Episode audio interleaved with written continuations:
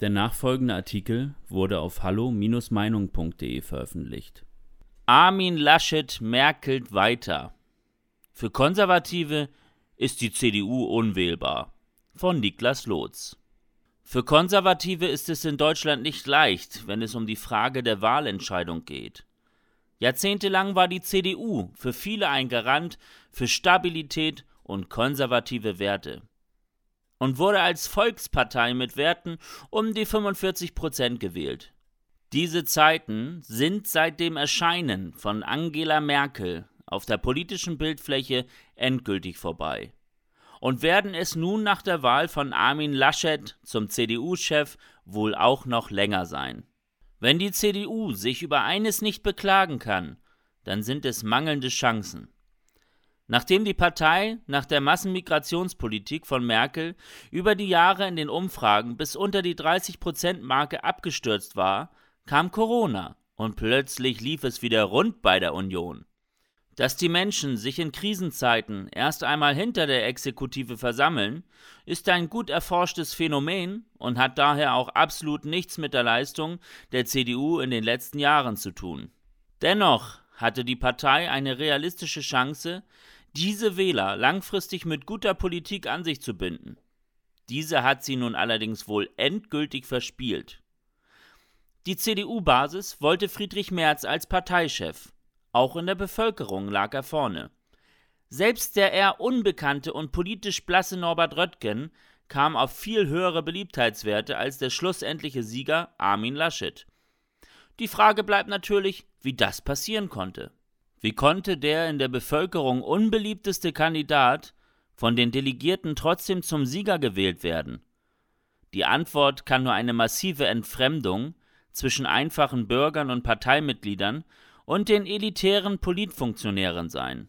Tatsächlich scheinen die einflussreichen Größen in der CDU mittlerweile in einer ganz eigenen Welt zu leben als der durchschnittliche CDU-Wähler, der sich lediglich eine bürgerlich-konservative Politik wünscht die Tonangeber in der CDU sind größtenteils Anhänger des Merkelismus und sehen es als selbstverständlich an, dass der Linksruck der noch amtierenden Bundeskanzlerin auch zukünftig die Parteilinie bestimmen soll. Wer in der CDU ein Amt haben möchte, muss also dem Merkel-Kurs treu sein, oder er ist ziemlich chancenlos. Nicht ohne Grund hat Friedrich Merz nun schon zwei interne Wahlen in der finalen Stichwahl dann doch noch aus der Hand geben müssen. Wenn es darauf ankommt, werden immer Mehrheiten gegen Merkel-Gegner gebildet. Markus Söder selbst sagte, die CDU dürfe sich auch nach Merkels Amtszeit nicht von ihrem politischen Erbe abkehren. Von jemandem, der vor wenigen Jahren noch über Asyltourismus geschimpft hat, und zusammen mit Horst Seehofer einen offenen politischen Krieg gegen Merkel führte, sind solche Aussagen natürlich besonders beachtlich. Hier sieht man sehr deutlich, dass jeder, der in der Partei etwas werden möchte, irgendwann auf Merkel-Kurs gebracht wurde. Anders ist es parteiintern unmöglich, überhaupt Karriere zu machen, da man auf die Unterstützung der Merkel-Anhänger angewiesen ist. Somit ist nun klar, dass die CDU den Status nicht reformierbar hat und sehr wahrscheinlich wird sich ein großer Teil der Wählerschaft bis zur Bundestagswahl im September noch von der Partei abwenden. Dass die Basis unbedingt Friedrich Merz wollte und stattdessen nun den unbeliebtesten Kandidaten aufgezwungen bekommt, wird an der Union nicht spurlos vorübergehen. Gerade in der Zeit nach Corona wird der Status als Volkspartei bröckeln. Dieser Prozess wurde durch Corona lediglich für die Dauer der Pandemie gestoppt. Die durch Merkel inhaltlich entkernte CDU bleibt aber das gleiche Problemfeld wie vor Corona. Wirklich spannend wird sein, wem die enttäuschten Konservativen und Märzfans ihre Stimme geben werden. Dies dürfte wahlentscheidend sein, da wir hier von Millionen CDU-Wählern sprechen, die ihre Wahlentscheidung nun zumindest nochmal überdenken werden.